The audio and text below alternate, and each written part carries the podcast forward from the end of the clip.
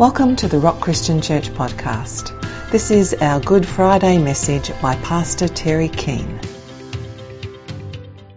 And uh, I have the privilege of being able to share the Word of God with you this morning and uh, to just bring you to that place where we remember Christ's death. We remember His uh, resurrection. But today is a very interesting day and um, a day that we, we do feel a sadness and there's a, a, a, sort of a grief that comes over us. Maybe not all of you, but I find that it's a really overwhelming time and also not overwhelming in the sense that it overwhelms me to the point that I'm, you know, not, not coping, but it's overwhelming just to really, really consider what Christ has done for us and this morning I just want to share some, some thoughts that I have uh, put together to be able to, to bring you to that place where hopefully if you have not received Jesus Christ as Lord and Saviour, that you would consider that today be the day that you would give your life to Christ.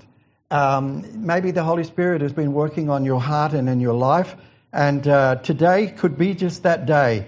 Many a testimony of people who have come to a service on on a, a, Good Friday or even Resurrection Sunday and have really considered the claims that Jesus Christ has made, and uh, then they believe in Him.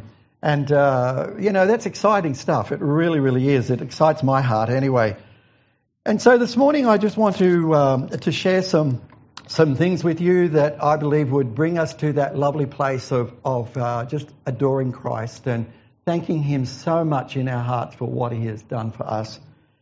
So last Sunday was Palm Sunday, and uh, I remember Karen in particular when she was leading us through the worship that she opened up that story of Palm Sunday, and um, I remember when I was when I was at my church in Murgon in in, uh, in the South Burnett in Queensland here. Uh, I remember um, uh, celebrating Palm Sunday. It was very important that we did for some reason, and um, I remember coming to Sunday school, it was over 60 years, something years ago now, but when I started going to Sunday school, we would always have, and for those who are a little bit older, would maybe remember in their, in their uh, Sunday school days, sand trays. No? Yes? Some of you do? That's good.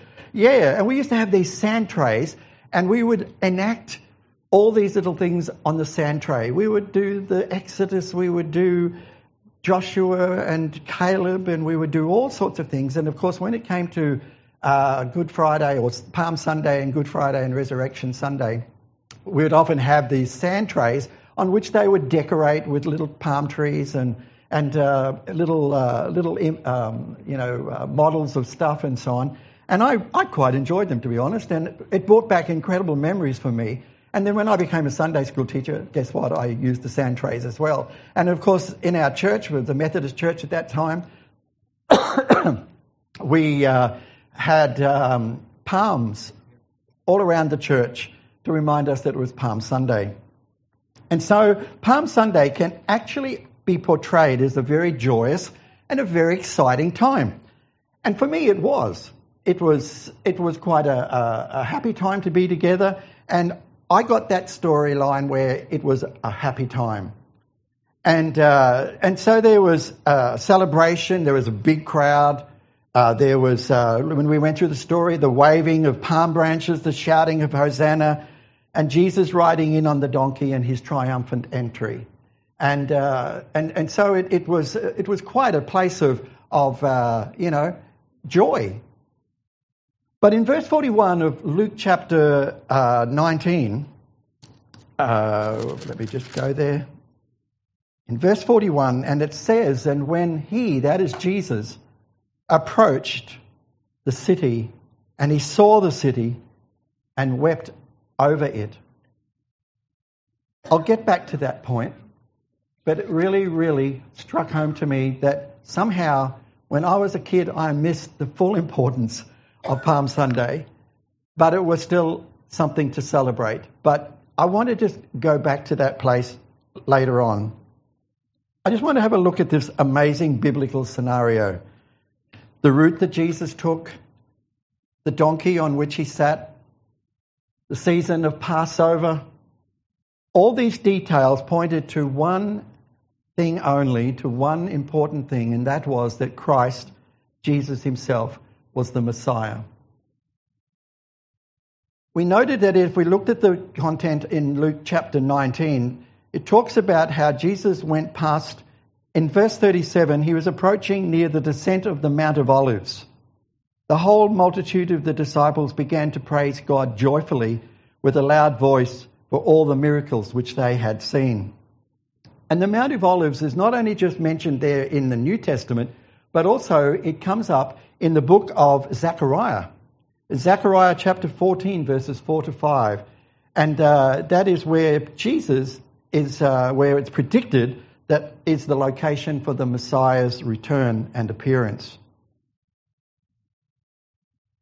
Oftentimes, and Pastor Sean made reference of this last time, last week I think it was, that kings would procure a donkey to ride into the city. They could come in and with a beautiful stallion, they maybe could come in on a chariot.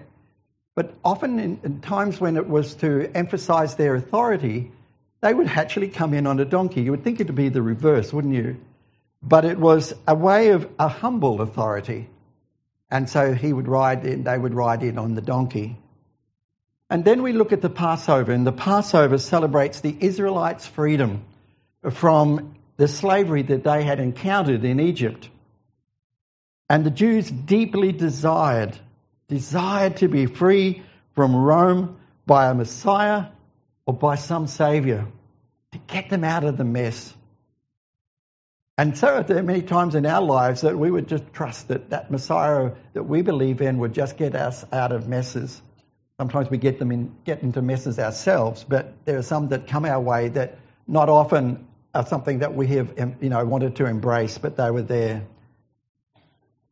And so the crowd worshipped him like a king. The disciples laid down their cloaks, and I think Sean made reference to it last week that it's almost like the red carpet. Putting down a red carpet you know, the celebrities and, and uh, the film stars and all those sort of people. And, and not only them, but there's the Queen and there's the, the Prime Ministers and, and other people, and they lay out the red carpet. Don't know why I didn't get one this morning. I'm not sure. Maybe it's still rolled up somewhere. Um, but however, the disciples lay down their cloaks, and the crowd makes a huge political spectacle by waving palm branches and actually saying, as recorded in Luke chapter 19, verse 38, Blessed is the King who comes in the name of the Lord, peace in heaven and glory in the highest. And I believe that deep down, somehow, that these men and these disciples wanted to have some sort of revolt. It was a time when they were gathered together. It was an opportunity for all the people to come to one place. And there was probably that, that, that behind the scenes action where they wanted to revolt in some way because they were not happy with the system. They wanted, to, wanted Jesus to actually rise up and to overthrow the Roman government. But they were going to be sadly disappointed because that's not what his intent was. And we know by the scriptures that it was certainly different. And the Passover often stirred up strong political hopes in very common people. And thousands of visiting Jews would actually come into Jerusalem and crowd the streets of Jerusalem. And there would be tension. There'd be this idea of a revolt, conversations going around, and uh, little groups of people. I'm just maybe grasping at a lot of straws there, but I would tend to think that from what history says, that there were things that were happening within the lives of the Jews who were so discontent with what was round about them Probably a little bit how we feel today, maybe. And yet, I think that there was an event that took place probably around about 4 BC, actually, and it was uh, a very ugly and a very tragic spectacle, a very tragic thing that happened. And um, there was a, uh, a the, the, son of Herod, of King Herod, uh, whose name was Archelaus. And he unleashed his troops when there was discontent and there was tension and there was revolt, that he unleashed his troops during the Passover and uh, killed about 3,000 people. And so I would say that some of the Jews and some of the, uh, the, uh, the religious rulers of that day were nervous of Rome's fury, of Rome's uh, intent on, on keeping everything low and sort of going about normal type of living. But there, when they were together, and Jesus walking in and coming in on the donkey, riding in on the donkey, uh, they um, they called out the high, you know, the, the, the Pharisees and the, the people that were there, and they called out to Jesus and they said, "Teacher, rebuke your disciples, get them into line." And typical of Jesus, you know, he didn't address that particular question, but he did in another way. You would think that maybe there would be some engagement of a conversation. Well, you sort it out. You're the leaders or whatever. But no, of course, that wouldn't happen. But and then Jesus actually replies. And if you had a look at the verse, it says in just in um, in, in verse 40, it says, "I tell you that if these became silent, those are talking about the disciples, that the stones will actually cry out. And what an interesting comment, what an interesting reply to them saying, You rebuke your disciples, get them into order. And then in verse 41 it says, And when he approached, he saw the city and he wept over it. It wasn't just a couple of tears, I believe, trickling down his face. I don't think it was just a couple of little sobs. I would sense that by the way that this is occurring, that when it says wept, it meant wept. I know that there's that record of Jesus, and that's two words Jesus wept when Lazarus was when he was at the Lazarus' tomb. But this is a very significant verse here. It's where he actually weeps over the city. And so there would have been this, this maybe even sobbing, just this emotion, raw emotion that was stirring up in his spirit. And then he prophesied of the destruction of the city of Jerusalem he, Jesus, was not going to fulfill that what, what the crowds were really hoping for. And in the period of 66 73, what he actually declared happened. And Jerusalem was destroyed by their enemies, totally razed. The temple and everything else that belonged to that city. A proud city, very significant city. You could understand then why Jesus really did weep. This was the beginning of the emotional journey that Jesus was actually going through. And often Pastor Sean makes reference to the fact that have we really considered those who are outside these walls? Have we considered the people that live in the Redlands and the ones that are in the city of Brisbane? And, it, and when we consider it, would it bring us to that place? And I'm not trying to heap anything on you, but would it bring us to that place where we'd have that raw emotion for the lives and the hearts of those people that live in our city? And Jesus loved that city of Jerusalem, and he actually took on a, a, a, a sort of a this is his beloved place. And a lot happened in that city. But he could then foresee what was going to happen, and sure enough, it did. And we need to have, and especially on this day when we gather together on Good Friday, believing and knowing what Jesus Christ has done for us, what emotion do we have concerning those who are lost, that are living outside the life and the will of Christ? And after that particular entry into Jerusalem, did Jesus go to the Jerusalem Marriott Hotel Resort and just lay back and have a chill out until the time came that he was to go and, uh, and to face his crucifixion? of course not.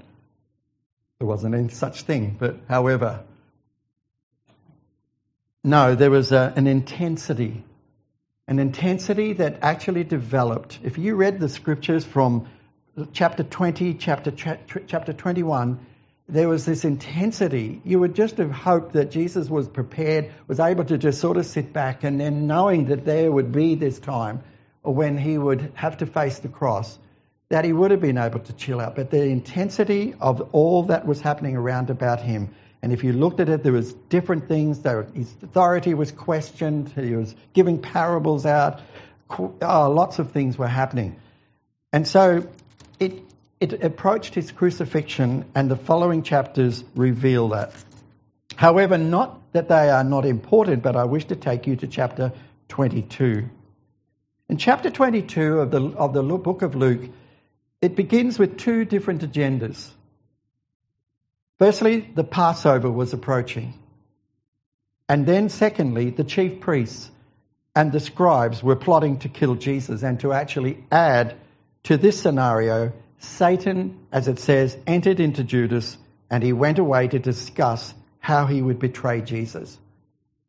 I mean, I, I start to, as I get older in my faith, I, I tend to want to develop a whole lot of stuff in my thinking about what Jesus went through. He's not just some person that is a, you know, a figurehead of some sort, but there's something so deep and so wonderful and so gracious and so compassionate and so loving that was developing within that, that man's life. And he surely was the Son of God. And, uh, you know, what an awful scenario it is in many ways. But into these dramatic events, the actual sacrificial lamb himself, and that is Jesus, asked his disciples, Peter and John, to go and prepare the Passover and to find a lamb and to have it sacrificed. And in verse 13 of chapter 22, it records, And they did depart, and being told the instructions, I just added that bit myself, and found everything just he had told them, and they prepared the Passover. And um, I mean, we, we're a little bit different. The Keen family, maybe. A lot of people on Friday eat fish. Uh, maybe it's a Catholic tradition or it's a tradition that's come into, into our Western society. And there's reasons for why that happened. I'm not going to go into that. But we, as the Keen family, actually eat lamb on Good Friday. And, um, yep. Um, and so it sort of reminds us of the Passover. And not that we're Jews and not that we're sort of going into that intense way of looking at it, but it means a lot to us. And to that we celebrate it and we have this time when we eat the lamb. On, good, on Easter Sunday, we actually have fish. And when we were pastoring churches in, in dare I say it, Ulladulla, of course I have to say it, in Ulladulla and also in Colac and, and, and, uh, and we, would, we would then go to the beach on Sunday morning. As we were on, we, at Ulladulla, it was uh, a beautiful harbour and beach. And then at uh, Colac, we were on Lake Colac, which was a, an old uh, crater, a volcanic crater, and it became a beautiful lake. And so to the beach we would go, to Mollymook Beach, and we would set up a, a sort of a mound of, of uh, sand, and on that we would place the, the communion uh, uh, emblems. And also we would have the instruments, and the people would be there ready for worship on the, on the Sunday morning, really quite early. And then behind me were the men who had caught the fish. Some of them caught it by being thrown to them in the shop, or there were not like Pastor Sean who goes out and just catches volumes of it and then we're able to distribute it. But however, we had fish every every time it was uh, Easter Sunday morning. And so it was a, a, wonderful celebration. And so you could see why we just made the distinction. And of course, that reminded us of when Jesus was actually um, on the beach after his resurrection. And he had already lit the fire, he had the fish on it, and he had it all ready. Love that story. I just love that story. And so this afternoon, pray for us. We're eating lamb on, Sun, on Good Friday, okay? And so um, and we have quite a bit of our family together, which is nice. Um, we were able to have some of them with us this weekend. And so when we're reading the Gospel writer's account of the Last Supper, one incredible truth emerges. It surfaces. Jesus is the person behind it all. And at the supper, Jesus is not the guest, but he's actually the host. Bless you. And Luke chapter 22, in verse 14, it reveals a very tender and a very extremely precious time. And when the hour had come, he reclined at the table and the apostles with him. In my own heart, as a pastor, I just thought, thank heaven for that, that God, God allowed Jesus to actually have some time of being with his disciples. And I love that part where it says that he reclined. In other words, he wasn't anxious, even though he was the host there. It wasn't that he was running around madly. He reclined. It was setting himself into that place where he had that treasure of being with his disciples just before his crucifixion. And in verse 15, he says to them, I have earnestly, earnestly desired that you eat this Passover. When we look at those words and look at that, that message that it's giving, is that I just uh, love the way that Jesus is saying that he earnestly, earnestly desires to eat the Passover with them before he suffered. And you know, this morning, Rob will be sharing the communion message with us. And, and again, Jesus is like saying, I earnestly want to celebrate this time with you today. I want you to be with me. As, I, as you take the bread and you drink the cup, I've sense that he will be saying, I want to have this time with you. I want to have that celebration of this meal. I want to bring it to a place where we are intimate and we have a beautiful time together. This morning, we can do that. And as I mentioned earlier, that Jesus was the host, he was not the guest. He took, he blessed it, he broke it, he gave it, and he still does. The Lord's Supper is a gift to you. It's a gift for us to be together in this time. Every Sunday morning we have it, and I'm so, so blessed we do. Um, I, I enjoy having that time, and it's not and it's beautiful in this church because none of us ever take it lightly. Every one of us actually have a very sincere heart to bring the people of God, like you, to a very special place when we have communion. Now, that week following the triumphant journey through Jerusalem, it's a week of finalities. It was the final visit to the temple for Jesus. It was the final sermon the final supper.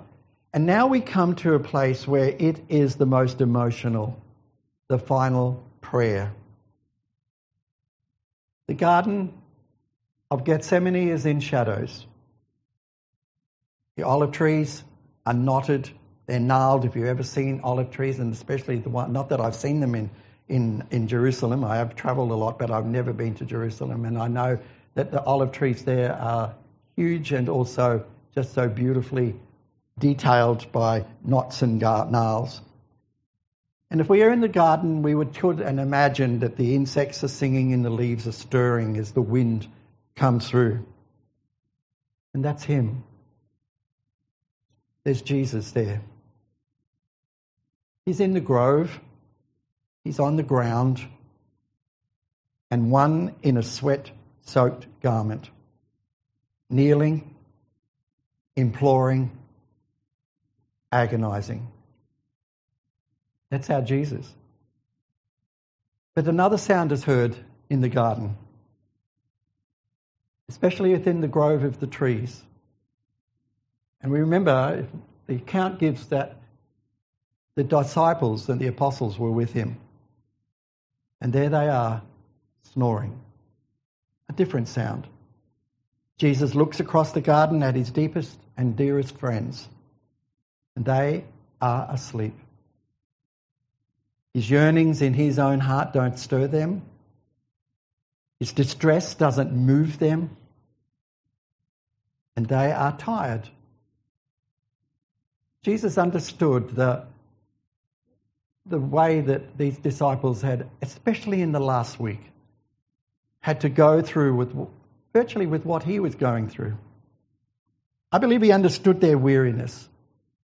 And that's why it says that he knows and has done, he's been there. And he brings us through when we are concerned and anxious and, and, and feeling that all is going to explode on us or whatever. And surely it was a busy week. And especially that which Jesus referred to uh, in, in, uh, in, the, in that time of being in the Passover. He was telling them that he was about to suffer. How would they grasp this? You know, like, you know how sometimes we just get so much information, our head is just sort of hurting, and uh, we, it wearies us.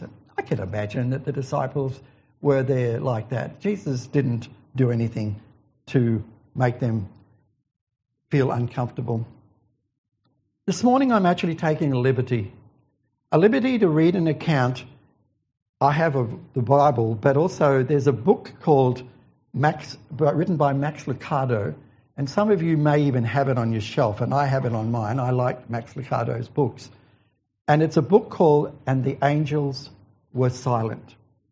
This morning I take the liberty because there's a lot I wanted to express, and, and when I had read this book many times, but especially this time of the year, it reminded me of, of how I really felt. And, and so I thought, I check with Sean to make sure he doesn't mind Max Lucado because I like him. And, and, um, and so this morning I just want to read a few pages out of a book, okay?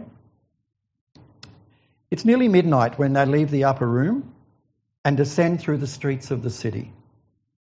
They pass the lower pool and exit the fountain gate and walk out of Jerusalem. The roads are lined with the fires and the tents of Passover pilgrims. Most are asleep, heavied with the evening meal. And those still awake think little of the band of men that are walking down the chalky road. They pass through the valley, ascend the path which will take them to Gethsemane. The road is steep, so they stop to rest. And somewhere within the city walls, the twelfth apostle darts down a street.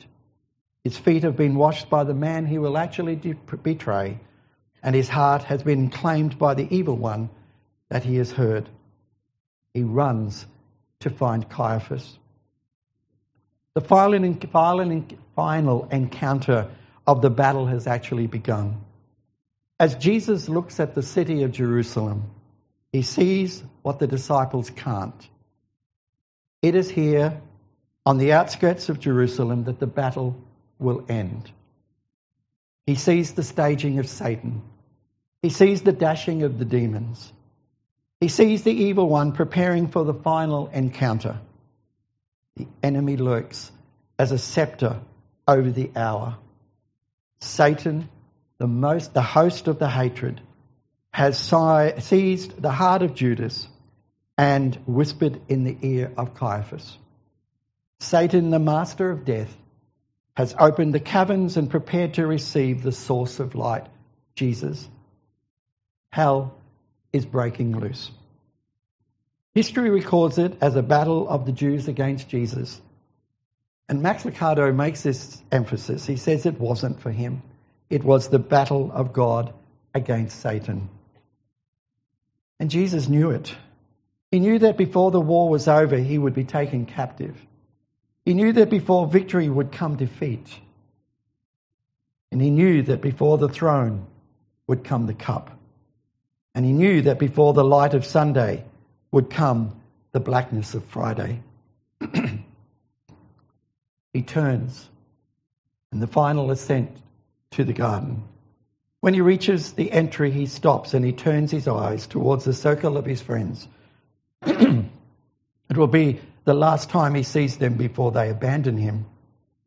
He knows that they will do and what they will do when the soldiers come. And he knows their betrayal is only minutes away. But he doesn't accuse, he doesn't lecture them. Instead, he prays. His last moments with his disciples are actually in prayer. And the words that he speaks are as eternal as the stars that are above him. Imagine all of this happening. It's worth noting that Jesus chose prayer. He chose to pray for us. These are his words. I pray for these men, but I'm also praying for all people who will believe in me because of the teaching of these men. Father, I pray that all people who believe in me can be one.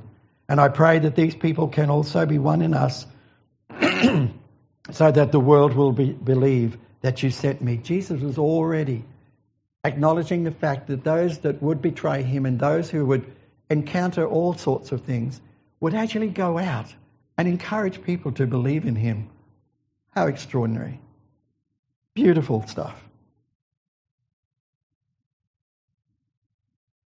You need to note that in this final prayer that Jesus actually prayed for you as well. Good to underline it in red, highlight it in lime colour or whatever you do. If maybe we don't do those things these days. And Jesus steps into the garden, and as he did, you were in his prayers. As Jesus dreamed of the day when he looked at heaven that one day you would be there with him. His final prayer is about you. His final pain is for you. His final passion was for you. He then turns, he steps into the garden and invites Peter and James and John to come, and he tells them that his soul, as it says in Matthew 26, overwhelmed, overwhelmed with sorrow to the point of death, and he begins to pray. Never has he felt so alone. What must be done? Only he that can do it. No angel can't do it. No angel has the power, to break the gates. A man can't do it. No man has the purity to destroy sin's uh, claim. No force on earth can face the force of evil and win, except God. Except God. And the spirit is willing, Jesus says, and the flesh is weak, he confesses. And his humanity begged to be delivered from what his divinity could see. Jesus the carpenter implores. Jesus the man peers into the dark pit and begs, Can't there be another way? And did he know the answer before the question? Did his human heart hope his heavenly Father had found another way? But we know he asked that he wanted to get out. But we do know that he also took on the responsibility. We do know that he could have turned his whole back on that mess. But he didn't. Why didn't he? Because he saw you. He saw you. He saw me. Right there in the middle of the world that isn't fair. He cast you into a river he saw you cast into a river of life that you didn't request. He saw you betrayed by those who have loved you.